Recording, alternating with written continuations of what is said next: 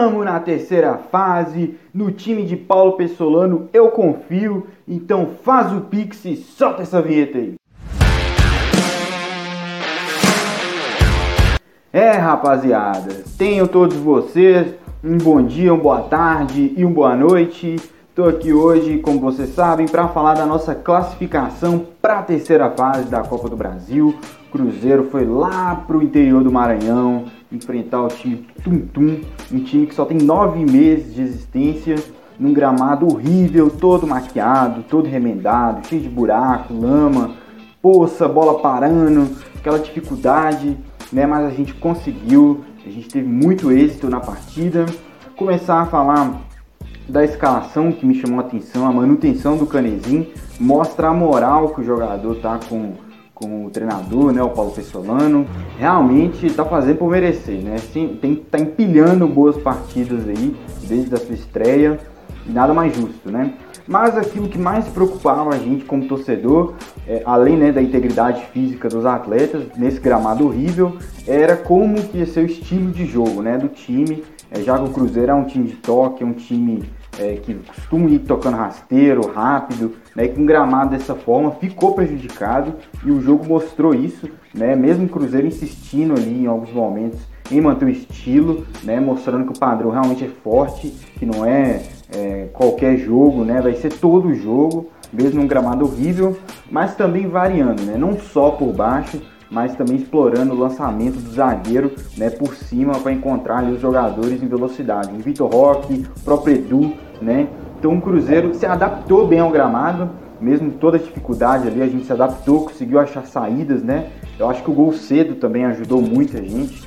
O Vitor Roque, né, se posicionando muito bem com aquele faro de centroavante, que ele é centroavante, é, fazendo gol e já dando um ar tranquilo na partida, um deixando o time, o Tum Tum, né, é, gostar, acreditar, principalmente, né, acreditar Cruzeiro conseguiu controlar bem a partida, né? O Tuntum finalizou e tal, mas assim, as bolas que foram no gol, Rafael defendeu com tranquilidade. Então foi um jogo sem muito susto na minha visão, assim. Né? Até no segundo tempo mesmo, é, a gente já volta com o Vitor Roque fazendo uma jogada sensacional, arrumando um pênalti. É, e o Edu fazendo gol, e aí o balde de água fria, né? E o Cruzeiro continuou só controlando. Foi basicamente um jogo de controle do Cruzeiro, de adaptação ao gramado. Depois o Edu ainda faz mais um gol, né, que estava impedido ali o Adriano, mas passou. Então, é, o, o, que eu posso tirar dessa partida é que a gente sim pode confiar nesse time do Pessolano, que não é uma versão parecida ou até igual né, dos times dos outros anos aí, 2020, 2021. Por que não 2019 também, que era um time que fez a gente passar tanta raiva.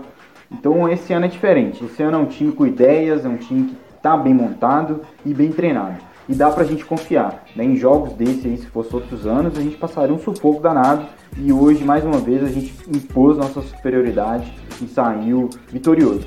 Então, meus registros são esses, né? É uma partida que, taticamente falando, é difícil falar, porque foi aquele jogo de adaptação, né? Como eu disse, é, Cruzeiro não conseguiu colocar 100% do seu jogo ali, mas é isso, eu vou destacar o Vitor Roque né, pela partida maravilhosa que ele fez, além do gol, a jogadaça, a disposição, e o Edu, né, que mostrou que não sentiu nada esse tempo parado aí, que voltou como saiu, né, já fazendo gol.